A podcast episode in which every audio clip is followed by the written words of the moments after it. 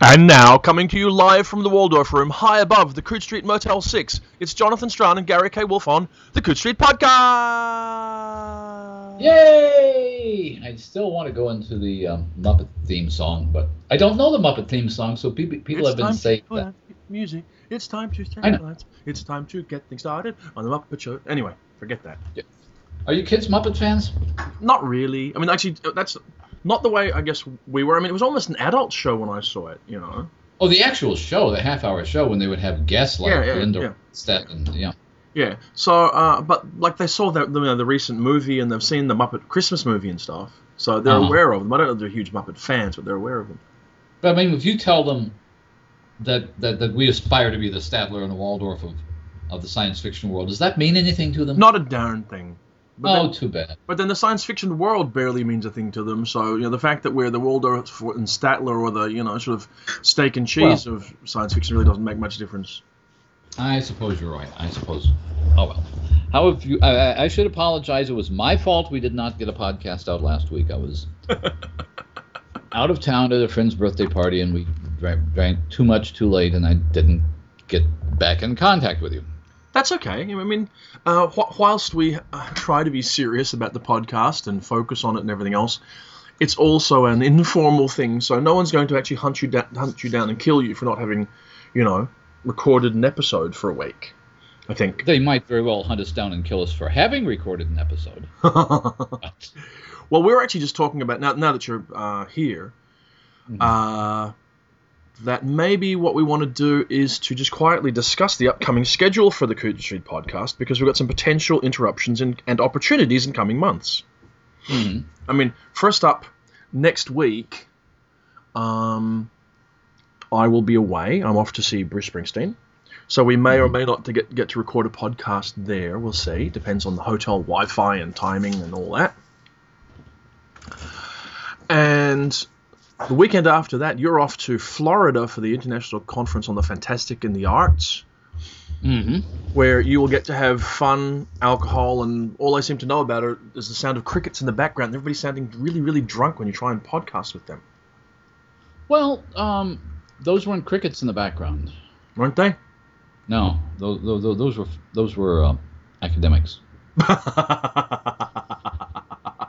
Of which I am one, so I can make jokes like that. But nevertheless, it's it, it'll be a nice conference. It's a small conference. It'll be the smallest conference that Neil Gaiman goes to this year. And Kids, he and Kij Johnson are the two guests, and our usual crew of friends and uh, and, and, and and family. And uh, uh, so so we'll, we'll try to get some people together to do a podcast from there. okay. Uh, but none of this is guaranteed because it all depends, as we discovered um, every time we've been together at a convention, of, of literally sometimes abducting people up to the room Yes. and saying you're going to do a podcast now. It usually works out well, but you can't count on it. So basically, what we're saying to you is, if you're going to ICFA and you're interesting, sort of make yourself available, and everybody else carry on. Um, that's fine. Yeah, absolutely. Yeah, because if we if we, we have never done tri- every, every time we've done a podcast from there, and we had a very nice one. I think last year was the one where we had uh, Ellen Klages and Andy Duncan, and I think Nalo came in Yep. Uh, at so, some yep. point. Um, and it was it was it was in a room, and those people had been you know given the room number. Uh, we could actually try to record one out by the pool where everybody is having um, you know um, mango daiquiris. Dude, it'll be your your laptop, but sure. Oh, well, yeah, that's true too. But anyway, we have that coming up. Yes. Uh, it's interesting. I'm, I'm feeling this time of year. I begin to feel a little bit of dread that the conference season begins Okay. because for me it always begins in March, and a little bit of relief because there's a point at which uh, you begin to feel out of contact. Uh, like there's a lot of work to do. Obviously, I'm Yeah. doing a lot of stuff at the university, but but there's a sense that I haven't seen anybody um, uh, or any large groups of people uh, since October. You're not feeling agoraphobic, are you, Gary? Um, not quite that. No, it's it's, it's simply a sense that there is a rhythm to the year, and we've talked about the sort Too of many conference times. Season. Yep. Yep.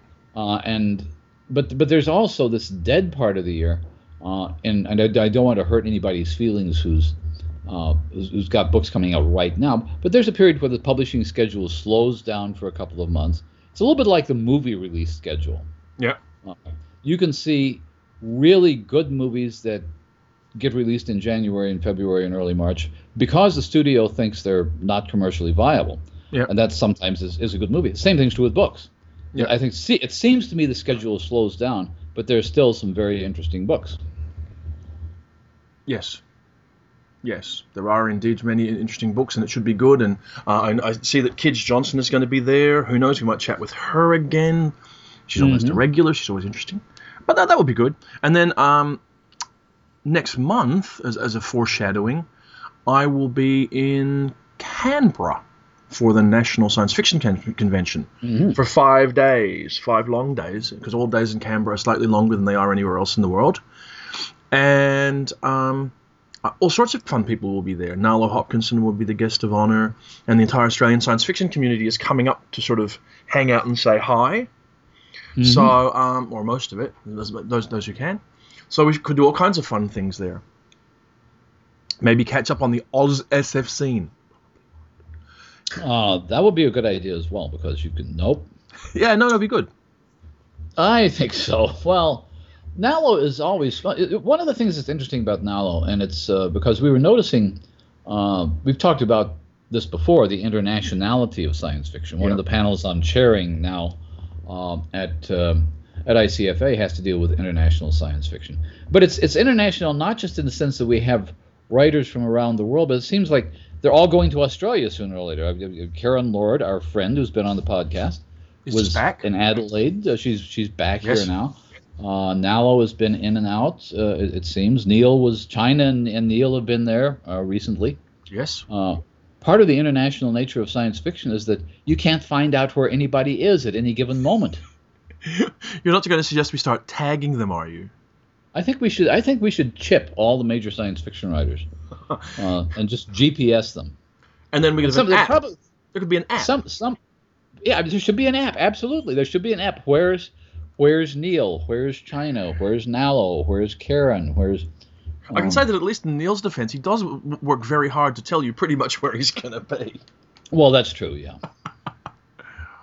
You know, like in fact, uh, Florida, I think. Well, it's, it seems that it, it, this has to do with the highly connected nature of the science fiction world now. Uh, not too many years ago, uh, writers would be delighted to be in, invited to anywhere in Australia for a convention, Mhm. and nobody would know. But now there are a substantial number of writers. I don't know whether it's more than in the past who have uh, media followings, not the size of, of, of Neil or China possibly, but but who really do have fans that will make a considerable effort to get there. And one of the ways you can test the degree of your adherence and loyalty to an author is how far would you travel if you knew that person. If you knew that, let's say Karen Lord was going to be in where was it, Adelaide? Adelaide. How I I don't even know where Adelaide is. It's about halfway across Australia between uh, Perth and Sydney. Maybe Okay, a good bit more. Yeah. And honestly, Yeah, actually, if if, it, if the circumstances were different, I would happily have gone to Adelaide to see Karen. Mhm. Um, but I'm hoping that Karen, hello Karen, if you're listening, I don't know if you still do, but if you do, uh, maybe in Brighton we'll get to see each other. Yes. And at some point before that, we, we should we should plug Karen's best of all possible worlds because Karen, if you want to come on, we'll talk about it with you. Yes. Oh, actually, what I was going to say was speaking of conventions and everything else, uh, today is an important day for Lone Star Con, this year's World Science Fiction Convention. Because it's the closing day of the Hugo nomination process. Yes. And, And I, I, I just as a parenthesis, I did what you told me to do two weeks ago, which was to go in and make a nomination for the Budrus collection. Good man. I, I did that as well. I also wanted to make it clear that you know I don't want anybody who's hearing this probably after nominations close to sort of feel pressured or anything else. But you will break our hearts if we don't make the Hugo ballot this year, won't they, Gary? Break our hearts. Yeah, I don't think. I, yeah, I don't think people should feel uh, pressured at all. Now that the deadline is actually over, before anybody hears this, the deadline will be over. Probably. Now they should I could feel probably rush terribly regretful. They should. They should feel. Yeah. Nobody's going to hear this until it's too late. Our descent into alcoholism will start now. Um, I'm ahead of you there, pal. I've got my glass of wine. I guess that was that was the shilling for the, the Hugo over then. Ah well, Mm. I guess the, the real problem there is, I mean, actually, I don't think I can. No, no, I, I can't go. Can you? Are you going to go to Lone Star Con? I'm going to wait and see what the Hugo ballot looks like. I, I, I, I, have told Karen Burnham that Karen Burnham is running the academic program, and she Yeah. would love to have me do things, and I, there are things I can do, I'm sure. Uh, I got a couple of emails and, and inviting me to join the programming, Yeah. um, and I just haven't decided yet. Okay. Well, I guess that's fair Um, enough. I mean, you know, I, I, I think if if things were different, you know, like if I won the lottery, would I go to Lone Star Con? Absolutely, I'd go to Lone Star Con. Hmm. I'm sure it's going to be a terrific convention. Ellen Datlow's a guest of honor, and there'll be all sorts of fabulous people there. And that it, it, it's, it is a truism that you know the science fiction community is different from uh, the fantasy community slightly. Those who attend the conventions, so it's a great chance to see a different group of people. Um, I'm absolutely 100% going to Lone Star Con, bar, barring strange disaster, which is oh sorry, not You Lone mean- Star, you mean right. Loncon, no Loncon, Loncon 3 2014. which is the 2014 World Science Fiction Convention, which will be in London, where you and I have to catch up on every single English person ever born who's not been on the podcast, and get them on the podcast. Well, we can get some of them in Brighton, possibly. Yes, I know, but we'll have to like we'll get them, and th- but they'll be the fantasy ones. So we'll get all of the science fiction ones. That's true. We'll get all of the science fiction ones. We'll finally nail down those people who have promised to be on the podcast and then suddenly had a lapse of memory. Yes, and basically as well, I have to. I, mean, I will express my one disappointment about Brighton. Two, um, but, but one main one. Um, Elisa Krasenstein's not going to be there at Brighton, which is disappointing. But the other Oh. one, yeah, I know. But the, uh, yeah, it is. It's unfortunate, but that's how it happens, I guess. And also, I heard that KJ Parker won't be there, and I was really looking forward to meeting KJ Parker. Oh, that would have been very interesting. Hmm. But you know, who just sent me a new story, so yay! Excellent. I just have to work out where I'm going to publish it, but it's good. Now, we're rabbiting, we're waffling. Waffling and rabbiting are fine. You mentioned we might touch on this. Things have been happening in the science fiction world whilst we have been in the depths of despair, Gary, or I mean, or our drinks, or whatever we were. Well, what is, what's been happening that's uh, that's that's worthy of note? Oh, I don't know, Gary. Let me think. they presented, who, who says we don't prepare? uh, they did present the Tiptree Award this last week, and I have Uh, they announced the Tiptree Award this last week. That's they, they they will present the Tiptree Award at the end of May at WisCon. Yes, okay, fair enough. Duly noted and corrected. And I just take hat off to them. They did a fabulous job this year. Obviously, they listened to the podcast I did with Writer and the Critic, where, you know, I know you've listened to that. Yes. Of course. Where I did suggest that I would have been curious as to the point of having a Tiptree Award if The Drowning Girl wasn't on their honor list. And, of course, it is one of the co winners this year, Yes. which is a fantastic thing. It's it's it's a very healthy thing. It's uh, I was one of the judges this year. That's uh, so who, who were? Oh God, I forgot. I was going to say who, who, who, were- who were the judges this year? There was you and whom? Gary. well. Joan Gordon was the um, oh gee, I would have to look it up. Chair. Joan Gordon was the chair. Uh, Andrea Hairston. Yeah. Um, Lesley Hall. Um, oh, Karen Lord. Karen Lord. I'm missing somebody's name. I know that. Gary K. Wolfe. I'm looking at the list now. I found the list. Oh, okay. You found the list. Okay. So you're only missing Oh. you. I think there is a miss. I think there's a there's a name missing from the Ah, list. well, the list is But it, G- Gordon, Hairston, Hall, Lord, and Wolfe. So if we're missing Okay, somebody, was Tansy? Was Tansy the other one? who? Was Tansy Roberts the other one? No. Um, she was- not. But the thing is, when, when you're on the board, you get a lot of you get a lot of emails from administrators, and we had a lot of communication. For example, Karen Joy Fowler, who uh, is one of the people that oversees this, and Debbie Notkin, who oversees it. So I, I there were times when I was thinking, okay, no, wait a minute, Karen's Karen, Joy Fowler is not a judge, but she's really kind of the godmother of the award process, as I can see now. And I will say one of the things, it, it was a delightful group of people to be with, and this is, I can say this now that I plan never to be a judge for anything again. Until next time. Yeah. I, I, I no, the, the, the judges for Tiptree have been announced for next year. I've told the uh, Shirley Jackson people I'm not doing it anymore. World Fantasy, I don't think you ever get asked twice.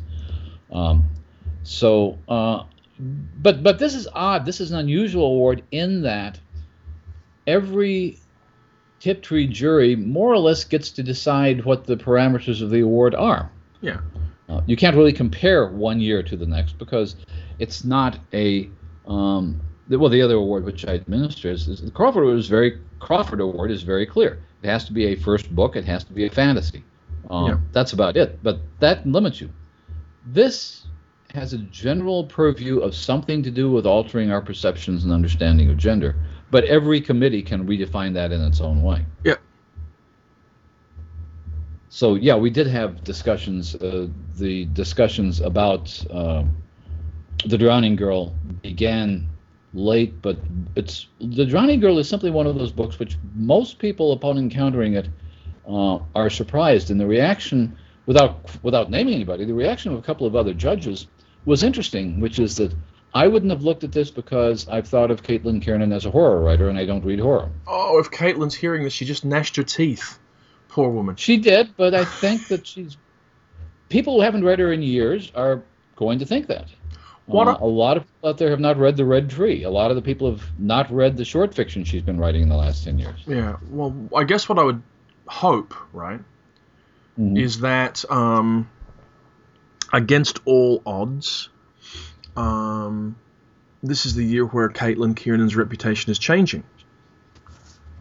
And what I, I think mean, it is. I, I, well, I really think uh, because going back a couple of years when I was on the World Fantasy Award, we were looking at the Red Tree. Yeah. Um, that is the red, and, and and there were a number of people back then, including myself, who thought this is a lot better than any other novel-length work I've seen of hers. Yeah. And in my view, The Drowning Girl is many, several steps beyond what The Red Tree was able to accomplish, and that's not saying that The Red Tree wasn't a very impressive novel. It was. So I think is. I think she has broken out. I, I think that's possibly very true. Okay. Excellent. Um, Um, I was awfully. I mean, I, as, as everybody knows, sort of, I was very, very impressed by the novel, um, and think that thi- it, winning the Tiptree and being nominated for the Nebula hopefully are the things that will push Caitlin's reputation in a broader direction and uh, have her seen as the more interesting, challenging, broader writer that she is. I think that's almost inevitable, and I, I, I think that the thing that impresses me about uh, the way Caitlin is handling this, and we, when, when she was on the podcast, she was wondering if she could ever write anything this good again. Of course she can, but she's also capable of having a lot of fun with Blood Oranges, Mhm. of, of just sort of sending up the you know everything. Ev- everything from, from Buffy to Twilight, the whole urban romance genre. So she's uh, she's certainly not in danger of taking herself too seriously at this point. We should mention the other winner, which, which was I was going to, I don't- yes. I don't really know how to pronounce it, but I think it's Kiini Ibura Salaam, uh, a collection of stories called Ancient Ancient, which was published by Aqueduct, and are really uh, it's a really a very um, um, it's a varied collection of story. There's there's there there is science fiction in it. There's mythological fiction. There's um, some um, folkloristic, um, mythical kind of things. There's some of it's a little bit experimental and modernistic in style, but well, I think what impressed all of us about it was there's a, just a lot of variety of stuff, and and all of it has to deal with some, um, well, not all of it, but a good deal of it has to has something to do with the issues of gender that um, that are supposedly the purview of the Tiptree Award. Yeah. Uh, I mean, one of the novel. I'm, I'm not giving away too much by way of uh, what what judges said, but um, Karin Tidbeck's Jagannath was also Mm. very seriously considered. And one of the questions that comes up, and turns out, if you want to give the Tiptree Award to a short story or a novella, you certainly have a right to do that. Um, John Kessel won it for Stories for Men, I believe. Yeah. Yeah. Um, so It's certainly a very And look- interesting and uh, varied long list that you came up with, or honor list. You know, Range of Ghosts by Elizabeth Bear, Rituals by Roz Cave- Kaveney, Up Against It by M.J. Locke, 2312 by Kim Stanley Robinson, uh, Firebrand by Anchorat Wells, which I confess I've not heard of, and The Receptionist by Lesley Wheeler. It's quite quite a list. You must have felt there was a very strong year for gender in the in the field.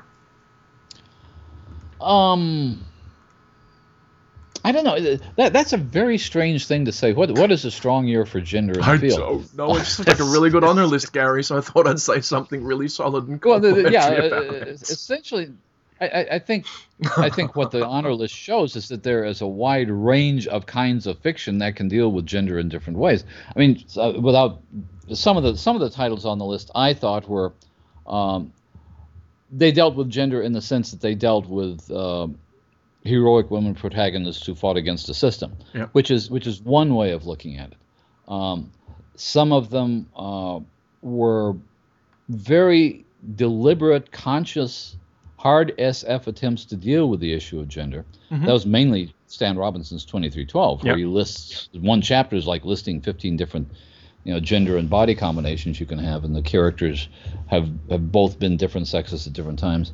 Um, it's interesting that gender seems to be a more difficult issue to deal with in science fiction than in fantasy Yeah. um, or at least in hard science fiction, because then you're trying to actually work out things like genetics and biology and genomes and so forth and so on. Um, Well, it is interesting. That, that does seem to be it, isn't it? It, it, it? In science fiction, and I'm sure when I stop to think about this, rather than just talking off the top of my head, I'll come up with an exception. But in science fiction, Mhm. there does seem to be a tendency for the discussion of gender to be mechanical, or bio, you know, you know, literally the the mechanics of changing biology or physiology rather than anything else. I think it's difficult to do both things at once. Mhm. I mean, the classic example, I suppose, still, after all these decades, is the left hand of darkness because she's worked out the notion, she's worked out the biology, she's worked out the idea of chemistry, she's worked out the idea of, of, of a kind of estrus among these people. And so the hard science fiction foundation is laid. Yep. Um, and then on top of that, she has to deal, she, she deals with a, you know, human point of view character who can't get past the idea of gender. Yeah. So, so that's a writer who's sophisticated enough to do the psychological, anthropological, and biological levels, building one on top of the other, which makes that a great novel. Yes. It's not too surprising that The Left Hand of Darkness doesn't get written very often. It's not easy to do that. no, but there are many interesting writers out there who are doing, you know, stuff in the, in the same sort of space, I guess. Yeah, I think so. Um, but I, I, I don't think that most of what we were looking at was not um, was not dealing with imaginary alterations of, gen- of gender, of multiple genders, the, the kind of thing that Stan Robinson was Yeah, talking about. yeah. Uh, although, to be honest, in 2312, that was more an idea than in the action. In other words, the characters, the two main characters, eventually ex- eventually are working out a romance between the two of them. Yeah. yeah. Um, and, and, and well, I think one of the issues that comes up again and again, I know it's come up with um, some of the fiction of Greg Egan when he tries tries to write genderless stories. yes. Um, and and you can can you can you really do that? You can't. It- Can you it- well, it's a challenge. I mean, th- but then you know, there's always arguments or discussions about what you can actually do, and then waiting to see whether people can do them or not is, is, is the challenge, and whether everybody agrees that they did do them. I mean, not to sort of veer us off from the Tiptree particularly, because I guess this kind of sits in the in a Tiptree related space, right? So. Mhm. I was caught up in it. Well, I, was, I involved myself in a discussion yesterday online about grimdark fantasy, and I don't know Mhm. whether you are familiar with the discussion that had started with a post that Joe Aber- Abercrombie ma- uh, put up a couple of weeks ago, I talking did about not see that. talking about grimdark fantasy, talking about uh, uh, that, that it wasn't necessarily being uh, accurately or fairly judged, uh, particularly in terms of issues to do with sexism and everything else. And there's a couple of very, very strong responses to this, saying that you know, sort of when when when you're the shorthand for grimdark, which I guess is supposed to be you know gritty, realistic, all that kind of stuff. Um, wh- When you're you know when that always involves violence to women, rape, and all that kind of thing, well, then you're coming up with a pretty sort of bleak version of a world, and one where women can't ever get to fulfill a reasonable role, and it assumes the entirety of the world is like that, you know. hmm And it's it's an interesting discussion. I mean, the discussion yesterday was really around the idea of, well, how would you write feminist grimdark f- fantasy? Can you write fa- feminist grimdark fantasy? What would it be? You know. Um, and I'm, you know, I'm sure you can, and I can think of people who could, but I'm not sure that I've read any off the top of my head. Though I have to really think about it. Grimdark fantasy is is, is this is this a term replacing what used to just be noir fantasy? Um, I don't know. I mean, I think it's got a strong sword and sorcery element to it. Hmm. Uh, I mean, uh, Abercrombie himself is a, is the big example of it. Right. So Yeah, But I mean, there's the, the, the, and the, I guess one of the issues that comes up, and you and I probably are not the best people qualified to talk about, is you know what constitutes a feminism within a context like that. I mean, would Yeah. Laurell K. Hamilton qualify? Would the early Laurell K. Hamilton qualify, but not the later Laurell K. Hamilton? Um, I'm, I'm, I'm, I, I really don't read enough of it to get a sense of that. Yeah, I, I- Um, I'm in a similar space to you. What I will say is that, um, yeah, well, the piece by Abercrombie is called "The Value of Grit," so I guess it's about Mhm. about making, you know, f- fantasy sort of grittier and more realistic. Uh, and I, I think the thing that people probably quibble at with the most, though I may be wrong, is that Mhm. the, the necessity that realistic uh, means that it has to involve abuse, degradation of women.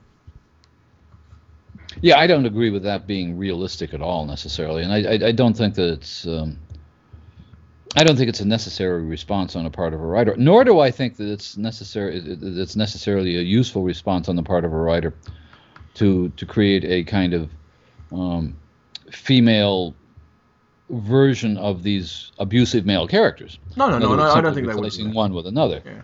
Um, and well, there's, there's, there's there's some of that. There's there's some of the um, I I'm getting out of my league here entirely, but but sometimes the uh, super competent woman, the Scarlett Johansson Black Widow in the Avengers or or Lara Croft and that sort of thing, isn't really a way of answering that at all. It's simply a way of reversing the polarities a little bit. Yeah, Uh, I had a I, I, I used to know better than I do now. I haven't talked to her in four or five years. A mystery writer here in Chicago, Sara Paretsky, who made her name writing hard-boiled yes, uh, private eye stories about a female detective. yes, I, I've And- read them. Yeah, They're very good, and she's very good in, in terms of dealing with this character. But uh, and I, I remember talking to her not long after I think just her second or third one was out. This is a long time ago, and she said that the expectation. Um, and she was a very active feminist and was very interested in, in, in the women in crime fiction. There's an mhm. organization that she had. To, that the expectation of her was to write a female Philip Marlowe. She wanted to, the character was supposed to be just as tough, just as unconnected, and, and her argument was basically women aren't like that. W- women would not do what Philip Marlowe did. women can be as good a detective as Philip Marlowe, but they would, and so you end up with somebody who's very smart, vulnerable in certain ways, but who is not a female version of a male hero. And she was very careful that she did not want to do that. yes, Um, and I think she, I think she's been successful in it. I mean, I think there are some some um, Sara Paretsky novels where uh, Yes. V.I. Warshawski. There may be a little bit too much of V.I. Warshawski's backstory, but by and large, she has tried to create Yeah. a Oh, kind no, I of mean, female detective excellent. fiction that's not an echo of America. And I- I'm wondering, you can't, couldn't you do the same thing in fantasy? I'm sure you, you could. I mean, my, the first place I thought to go back and look at, it's been years since I read them, is to look at the Alex stories by Joanna Russ. Mm-hmm. Not because they're necessarily grim dark, but because they're certainly strong swords and sorcery stuff written by a woman, and uh, and would sit somewhere at the beginning, the origins of this. What, I, what I'm going to do is I want to short circuit our, our discussion because every now and again we blather about something we don't know anything about. That's true, As- and we're doing that now, aren't we? And so I thought what I would do is I'll, I'll send you the, the Abercrombie link and we'll discuss it another week. okay. because that way we could actually have a, a, a common background. But I do, but it's something I'm intrigued to um, to look at. I mean, whenever I hear someone say that something is awry, and uh, there may well be something awry here, I don't know. My, my sort of thing is like, okay, well, how would you investigate it? How would you change it? Um, how do you, ta- you know, what what is the the the non-appallingly racist, sexist version of grimdark fantasy? Because grit and and realism and everything else don't have to mean those things. Even though, yes, and, and you know, if you were to reflect 21st century life, there would be a certain percentage of the element. And I think possibly one of the other issues with it is that when you're if if it's not 100% of everything, and yet in the stories it'll be 100% of everything. I think, and that's the problem. And it's it's it's it's not merely a gender thing. The thing that uh, the thing that disturbs me about some of these, and I'm reading a novel right now which uses the same mechanism. Virtually every uh, police procedural CSI kind of TV series that I know of does this, and that is to use children uh, Yeah. in exactly the same way. Yeah. Uh, the endangerment of children is not Oh, new. yeah. It's No. not new at all. But it's such an easy thing to do. Uh, it's such is. A, it's such a easy thing for a writer to pull out of the hat. Um, and after a while, it becomes disturbing. Um, I was talking about Dracula the other day, and it's amazing how much of this stuff is laid out as long ago as that, Mm-hmm. uh, where you basically have a, a demonic male figure victimizing children, victimizing women who in turn victimize children, Yep. and then um, a, a, a group of people, which includes um, a couple of interesting women characters, uh, coming up against them. To some some extent, this template is not new. This is this this urban noir template uh, goes back to the 19th century. Yes, it does. So there. I mean, there's there's a, there's a fair amount of that in Dr. Jekyll and Mr. Hyde. Yes. Um, But this is the 21st So it century. it is a problem. Anyway, anyway, there There's another That- That's a dead end. Okay, yes. Okay. Let's let's move on. Okay, another another issue that was brought up by a friend of ours, and we should decide whether we want to uh, say who it was. But uh, it was a blog post. It was a review of uh, Guy Kay's, Guy Gabriel Kay's River of Stars, Yep. in which the reviewer actually it was a Goodreads post, I believe, in which the reviewer said, "Well, once you look up what happened to the Song Dynasty, there's no suspense in the novel anymore." well, no.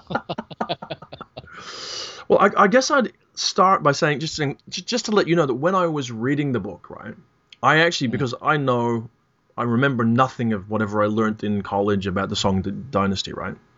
So I don't pretend that I that I know the de- the details.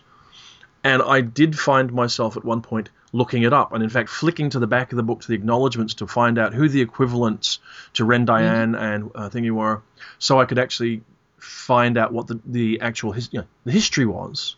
and Guy is very open about sending you to those sources. Oh, sure, sure, sure. I mean, I guess he might. I, I, I don't know if he would, but he might want to be happy for you to wait till the end of the book to do it rather than doing it halfway through.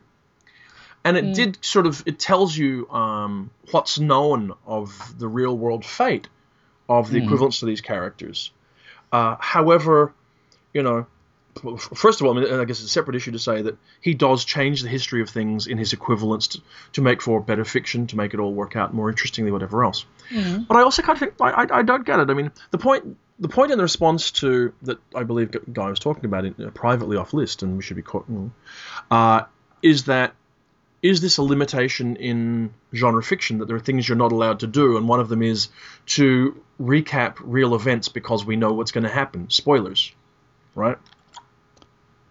Well, uh, that's that, that's exactly the issue, and, and as he points out, if um, well, okay, we're, we're talking about who actually contacted us, but uh, you take Hilary Mantel's "Bring Up the Bodies," uh, and and you're dealing with Henry VIII and, and, and Thomas Cromwell, and well, okay, it's not people may not remember that, but by and large, if you're reading historical fiction, you pretty much know what happened to the Tudors. Um, you know, if if if you're uh, seeing a movie like the Titanic, uh, you pretty much know what's going to happen to the boat. Yes. Although not everybody did apparently. Um, but but so so that's never a criticism of any historical fiction, any mainstream fiction. Um, but it seems to be a problem when people are using history in um, in the context of fantasy. And I, I can't imagine why somebody would think that you know the, the history of an analogous dynasty in, in, in an analogous country to the country in, in Guy Kay's novel would in any sense be a spoiler. Well, no, I don't think it is. Well, I mean, there, there are any number of reasons why I don't think it's a spoiler. The first is the warp and heft of the book offers more than um, simply the retelling of historical fact. That's the first thing. It has more texture, there's more depth. The interaction of the characters is engaging. Um, and I guess the question you, you would have, you know, if you're being fair, given that it is a, a, a historical fantasy and not a, a historical or b a non-fiction work, is whether ultimately it will play out the way that the history of the Song Dyn- Dynasty played out. And you know, it does and it doesn't. Um, I, I think it's a very small-minded criticism, actually, Well, it's but it but it, it, and a limited one. I guess his point is: is this a limitation of genre? And I don't believe it has to be. But then, well, I don't think it's a limitation of genre. Uh, I, I think it's a question of how people read genre. Sure, I, I- I think the question that, that, that comes up is uh, when you read. Um, well, let's let's take War and Peace for an example. okay, Um, you know, is is it a spoiler to say that okay, you know, um, Napoleon wanted Austerlitz? Uh, that's something anybody can Google. And, and in today's world, everybody Googles anything they come across they don't know in a novel. Anyway, as a matter of fact, you don't even have to Google it if you're reading your Kindle. You just highlight it and bingo, there it is. Um, the sense that um, in reading a traditional novel, just as a novel, forgetting about genre, Mm. you want to know what, what happens to these characters. You want to know what happens to the characters that have been created and shaped by this writer at the end of that. Yes. That's apart from the historical context. Yes. Um, now, the, do people read fantasy in such a restrictive way that the entire history of the world has to be Omitted. um, exactly? I mean, it's, it's I, don't think uh, so. Does anybody okay? I, I, does anybody okay at the beginning of Lord of the Rings, let's say, if you've never read it before, I don't know. I've not talked to anybody in a long time who's read it for the first time, but everybody I ever talked to, by the time you're halfway through the first volume, you know they're going to get rid of the damned ring. There's no point other. in having three volumes unless they're going to get rid of the damned ring. You know, they're not going to get to Mount Doom and say, "Oh, let's go home. This is too hard." Um, so, Yeah. Don't, don't, don't tip world-. There could be another trilogy in it. well, it probably could, yeah. But if, if Tolkien had been writing in 1982, somebody would have said, "Oh, we got a franchise here. You can't end this now." yes, or, or you'd find out that you know, he'd, he'd misremembered and it wasn't really the ring that he threw in, you know. Exactly. Oh, my goodness, yes. Or or somehow they managed, you know, it, it, it fell to, you know, on a ledge, you know, Mhm. trapped on a ledge inside Mount Doom and then they were able to sort of recover it. But no, uh, and, and, you know, do you care if you, if there's some metaphorical connection between Lord of the Rings and the First World War? No.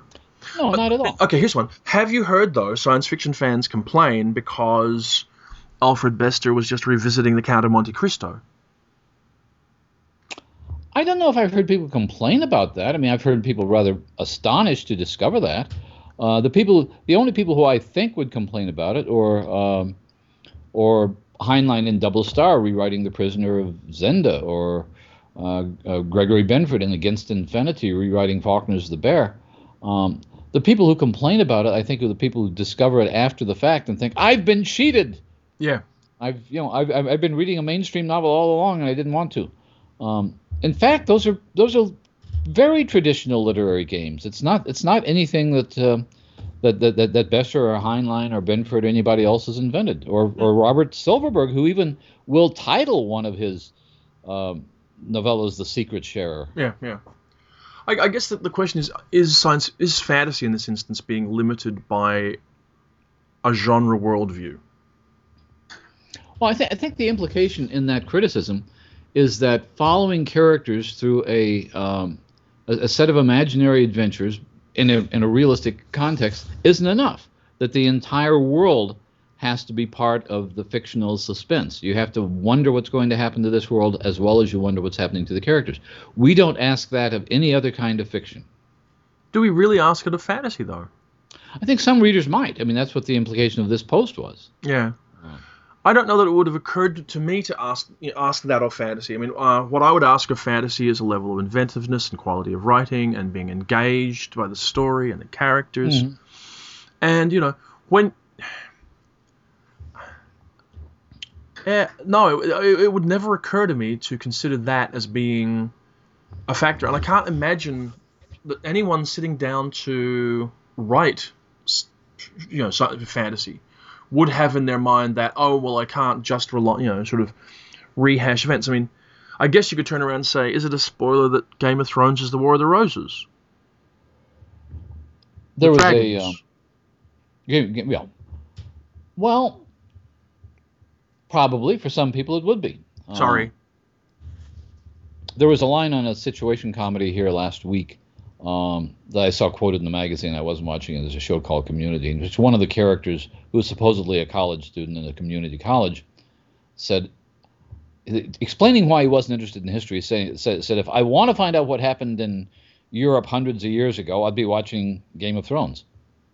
Yeah, No, no, you would not. there's not it's, at all. it's totally but but the thing that and I think what this gets at also is something else that disturbs me about a kind of aesthetic discussion that goes on in panels and in reviews that has to do with world building and and sort of the evolution of the world and the fate of the world as a separate thing from novel writing. Yeah. There are people who are obsessed with world building. There are people who who build worlds and never get around to writing novels about them. Yes. Um, and there are people who look at a novel like a Guy Kay novel or a Stephen Donaldson novel or a Steve Erikson novel, whatever, and they look at the world building as being a completely separate kind of aesthetic construct from the story being told or the characters being written about.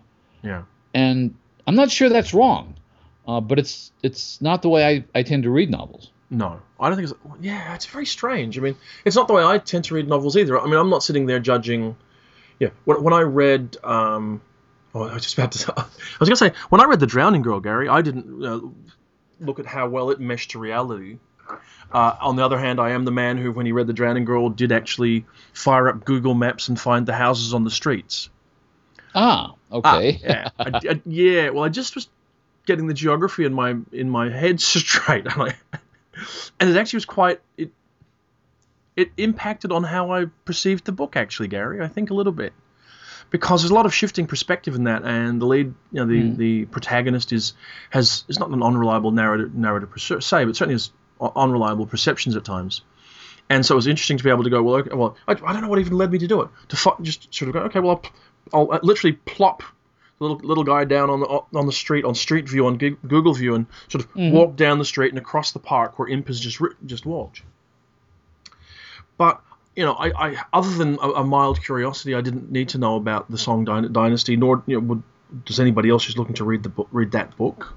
Um, Mhm. I, I haven't sat there sort of, you know, uh, looking at other books that, I, that I've read in the last X number of times and asked that question. No, no. I, I and I, I, I think it's an idiosyncratic thing, and I think maybe it's just a small kind of. I don't want to say small mindedness in the actual review. It's just a really odd throwaway thing to put into a review that um, that the fact that it was his, historically accurate made the book less interesting. That's very strange. I mean, but but the thing that bothered me about it was that uh, if you have the broad outline of what happened to a nationwide um, period of history that lasted really a couple of centuries, Yeah. uh, in a nation that isn't even the one represented in the novel. I mean, I com- clearly Kitai is Yeah. like China, but if it were China, it would be called China. It's like China. It's it's an analog of China. Um, the the implication is that the characters aren't enough to carry you through the story. That you know you have to have. s- th- th- This is where I think a misreading of fantasy comes in, where you learn to read things through fantasy. If these characters aren't going to change the outcome of history, then what's the point of reading about them? Yes. That's essentially the question being asked. Uh, that you know this, uh, you know, the, the the Death Star is going to blow up, and the characters aren't going to stop it from happening. That's not a good analogy because everybody wanted the Death Star to blow up. Um, you, you you read a novel about the the uh, American Revolution, and you realize that the characters in the novel are not going to change the end of the American Revolution. you read a novel about World War II or the Holocaust, and you realize that unless you're Philip K. Dick or Quentin Tarantino, you can't change the outcome. But but then if you read a re- retelling of the Robin Hood legend, I mean, sooner or later you're going to end up with Friar Tuck and Maid Marian. Well, yeah. How's that any different? I mean, honestly, how's it any different at all? You know, y- y- yes, I know how Rumpelstiltskin goes. Oops, that's what they're doing. Well, I guess mm. that's how that's going to play out. It's what you do with it. No, it's it's ridiculous. It's ridiculous criticism. Well, well, yeah, it, it is. But the, the question I think that uh, that- might be a concern is is of course it's not a it, it's not a valid criticism. It's, it's, it has nothing to No, do with no. the way we read novels. But but but is, is it Mhm. is it a bad habit of reading that more than a few people have? probably. Uh, and if that's the case, then are we constraining? And this is the original question we started with: Are we constraining fantasy um, and possibly science fiction? But let's keep it to fantasy for now. In a way that we wouldn't constrain any other form of fiction, in that we expect characters to change the world in fantasy, and in other fiction we don't expect that. I don't think so because I don't think anyone takes it seriously. Really. No, you The- probably. No, the people who are, who are writing it and everything else, I don't think they're taking it seriously. So I think that makes it, you know, I think it's a moot point in that inst- in that sort of context. Um, it, it, if there was a much stronger view than a few people writing the odd review, if the people who sat down to write the fiction were limited in that way, you know, well, like obviously, I, you know, whilst I'm going to sit down and do this, I can't retell the history of the event, or I can't actually follow the Mm. path of the, the the myth or whatever else. Uh, then maybe, but I don't think that's true. Um, I guess it's something to be concerned about that, that there's certain kind of closed-mindedness about it. Um, I would say that in the instance we're talking about, what you do get is you get, confer- get a convergence of expectation because no, the criticism would never be made about a historical novel because it's innate to what a historical novel does that it revisits right. historical events. When you're doing a blend of his- history and fantasy, I guess there is a slightly different question with that because there is the element of fantasy, what the, what the fantastic element is, and certainly it's a question we've discussed here before. People around have discussed is in the cases of historical fantasy, how important is the fantastic element? and right. what does it do and is something that's written as a historical fantasy really in fact a, a, fantasy at all if it doesn't have overt magic or something like that in it yeah that becomes another issue as well and that uh, so, so i think you're right i think very few writers uh, would sit down with any of those constraints in mind i mean i think there's a game being played mm. uh, there are a number of games being played by writers intellectual games, brilliant games, and about dealing with history in different ways. Yeah. Guy Kay's strategy is to deal with an analog of history, to to use historical periods reasonably close, but change the names. Yes. Um, Tim Powers' strategy is to keep the historical record as is and fit little supernat- major supernatural events into the cracks in the historical narrative. Yes. The secret history yes. Uh, motif. Uh, and then, of course, there's the alternate history, uh, yes. the steampunk kind of kind of thing. So, and I don't think any any of these people necessarily worry about that at all, um, and nor nor should they. No. But it, it, it, it suggests to me that maybe that there is some there's some level of reading fantasy. I'm, I'm actually blaming the reader more than the writer here. Yeah. There's some level of reading fantasy that needs to have the freedom to be read as a novel, and not set up against standards of world building, of of does this look enough like Tolkien? Is there enough fantasy in it? Are there dragons in it? In other words, you have all these litmus tests as to whether something is a fantasy novel at all. Yeah. And by the time you got into the litmus test, you've forgotten to read the novel. I think that's true.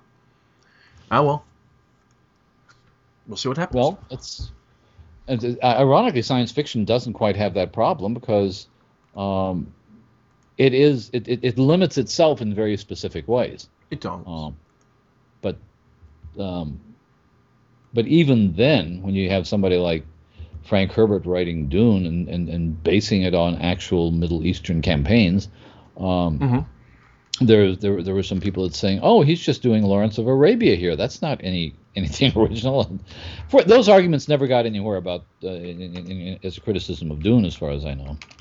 Uh, no, I, I, don't think they did. I think, and, and, and, they won't get, you know, they won't go anywhere in this case either. Um, no. Uh, look, there, there's always d- dangers of limitations on what artists are going to attempt, I guess. Um, yeah. We're not going to win a Hugo for this episode, Gary. Um, the five or ten minutes there in the middle of it, we we might be, uh, we might have been okay. No, the wheels fell off, Gary. yeah, I guess so. You've been reading any good books, Gary, lately? Because we need to we need to save this episode quickly. Yeah, okay, that's that's always a good way to do. It. I'm I'm I'm I'm not quite finished with um, the new novel, not the first novel, but the first novel that a lot of people will know about from Paul Cornell. I guess he wrote a couple of science fiction novels a decade or so ago. He did. Um, and um, this is London Falling, which is a it's it's it's it's another subgenre which is all over. It's been around for a century probably, but it's it's the it's partly a hidden London story. Mm-hmm. Uh, there are supernatural things going on in London that uh, there's a whole other London. There's this is the Neverwhere London. This is the Kraken London. This is the uh, Dan Simmons Drood London. Yep. Uh, ben Aaronovitch's Rivers of London London. Um, there's, I mean, there, there, must be there must be a book of the month club just for secret London novels by now. There should be. I don't think there are quite that many uh, secret London novels around, Gary. There might be a little bit of uh, li- poetic license in what you're suggesting, but yes, there have certainly been many of them. Well, and uh, if you wanted to add a handful of secret New York, secret Moscow, uh, yep. Katerina Sedia, um, I don't think there are any secret Dubuque novels. however, however, there might be. However, you know, to, to each to each of our, our listeners who, who, who, are out there at the moment, we would encourage you to create some secret Dubuque novels because, hey, look, wouldn't it be cool? Well, it, it, it, it, has something to do with the appeal. I mean, this is also, uh, I don't want to talk about it too much because I haven't written my review and I haven't finished the novel. Yeah. But it also touches upon the kind of noir, gritty, uh, what was the term again? Grim? Grim dark. Grimdark. Grimdark. That's one word? I, I assume, I, looking at it on Joe Abercrombie's blog, it is. So I say, yes, it is. There you go. Ah, okay. Um, so there's a bit of that in, in, in, in, Paul's novel. There's a bit of um, sports writing in it, I guess is a way of putting it. Um, so, so, so, there's and, and it, it really gets uh, ambitious toward the end um, in terms of the degree of fantasy. But it's it's structured as a police procedural, which seems to me to be one of the things that goes into the mix of what we now consider urban noir fiction. There are um, there are a lot of that kind of thing. I mean, obviously, the most successful example in recent years would be the uh, Jim Butcher books. Yes, uh, exactly. Which have been phenomenally uh, successful. So yes, but I've but I've not read you know, Paul's book, Paul Paul of this parish, Paul listener to this podcast. So yes. you know, but you're enjoying it. I'm enjoying it. He, he, he, seems to be having a lot of fun with it.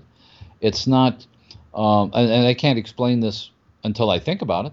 Uh, it's not overly ambitious for a novel, which which is essentially introducing him to a wider audience. I think at this point it's fair to say that Paul is uh, more widely known for for his comic books, for Wolverine, for Doctor Who, and for things than for novels. Although he did have that very interesting series of short stories about oh, what was the character's name? Hamilton. Uh, the the the one of our bastards is missing, and, and the, Copen- the uh, Copenhagen variation, yes. Copenhagen interpretation.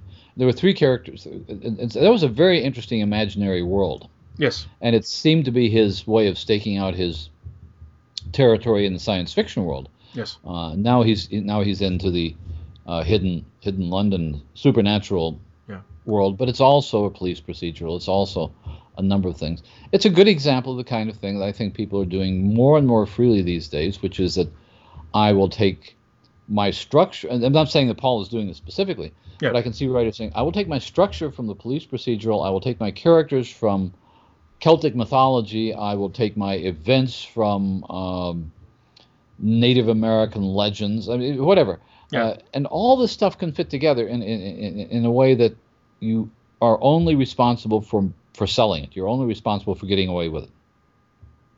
I think yeah. E.M. Forster, of all people, yeah who didn't really write fantasy, once my favorite quotation from E.M. Forster, other than the one only connect from Howard's End, was that the only responsibility of the novelist is to get away with it.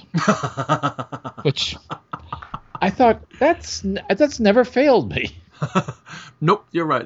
I mean, I, I, guess then you, you would say, because I was reading some criticism of this, that the recent news that Sebastian Faulks is to mm-hmm. write a new uh, Jeeves and Wooster novel his only responsibility is to get away with it? Um, it really is in a way. I yeah. mean, there are people who are. It's very difficult to do that. The chances of succeeding in something like that are remote, but you can't. But if he gets away with it, he's just setting a much higher bar. There was an American writer, a Chicago writer, a few years ago, probably 10 or 15 years ago. Yeah. Who just who got the rights from the um, Rex Stout estate to write some new Nero Wolfe novels. Yeah. And he did. And by and large, all the elements of a Nero Wolfe novel were there, and they just had no magic. Yes. It was it was like reading a game playing scenario with Nero Wolfe and Archie as characters. Yes. Um, and and it's it's very easy to do that sort of thing.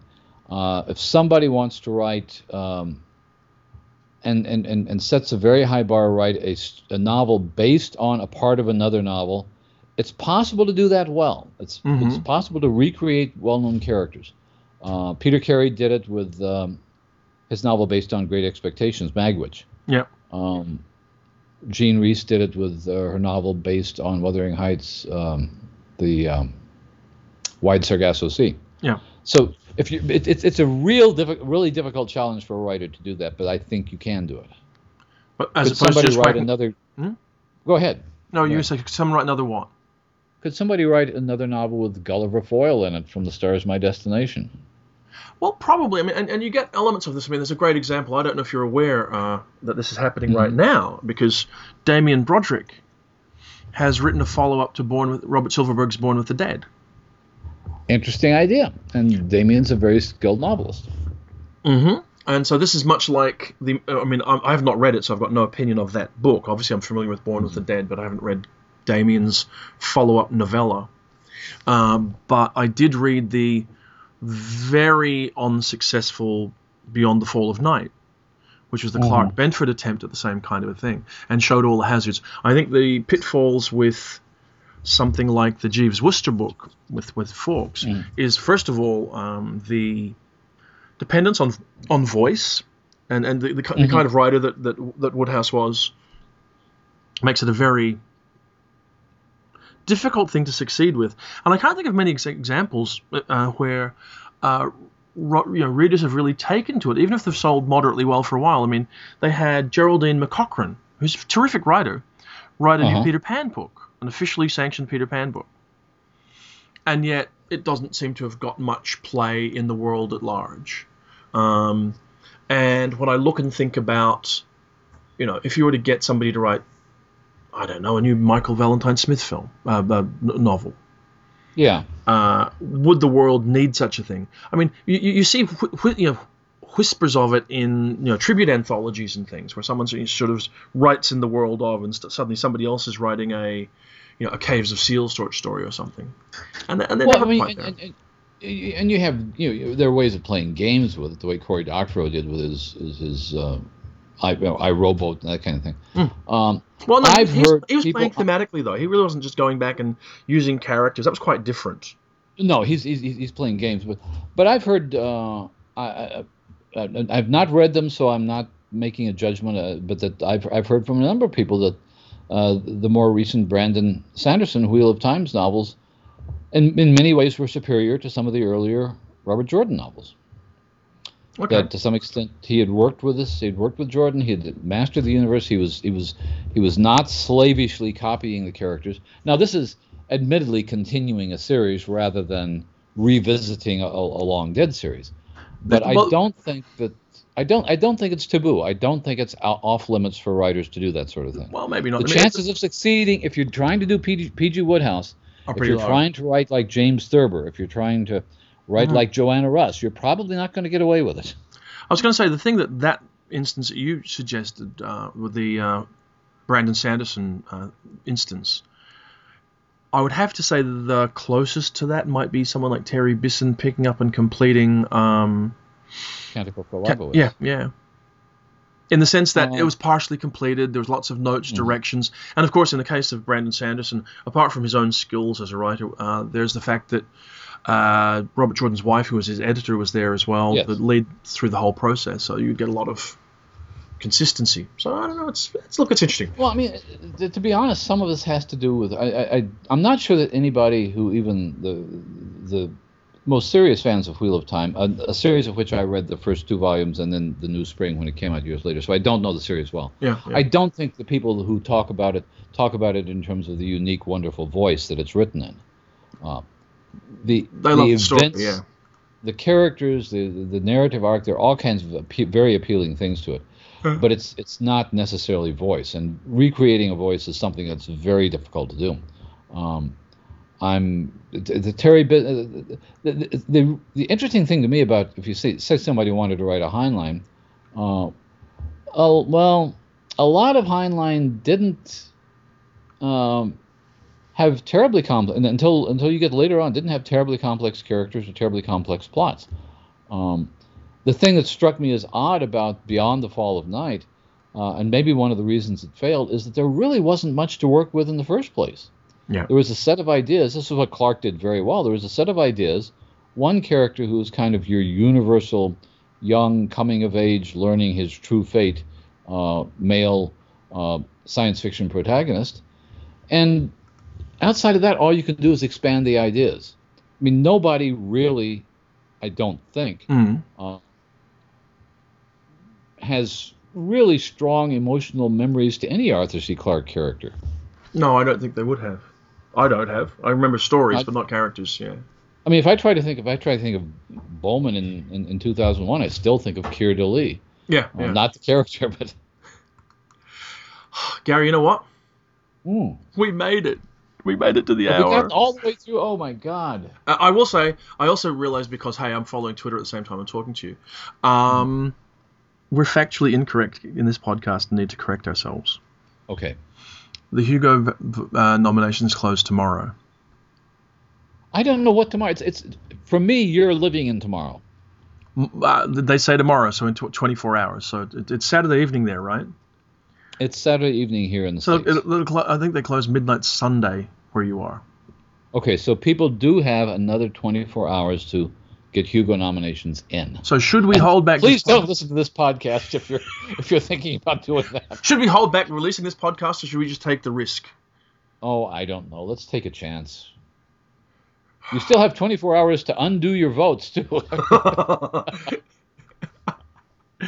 On that rambling, shambling, disorganized note, with a with a sort of a passing promise that at some podcast soon we'll do a little bit of planning, which we keep trying to do but never managed to do. Okay, We need a producer, honest, Gary. We have we have done planning. We have planned podcasts, and in various ways, our plans have fallen through because of various guests who had more complicated schedules than we had anticipated. Yes, that's true. But may, maybe we'll next week we'll plan. Honestly, or the week Yes. after, maybe the week after next, because the next week I'll be in Sydney and I've got you know. Probably not. You'll be enjoying Bruce Springsteen. Bruce Say hi to Springsteen. Bruce. Does- Bruce does have a connection to our field, you know. There was an Bruce anthology done by him, yeah. And Well, Paul McAuley wrote a story called that. But he actually performed with the Rock Bottom Remainders.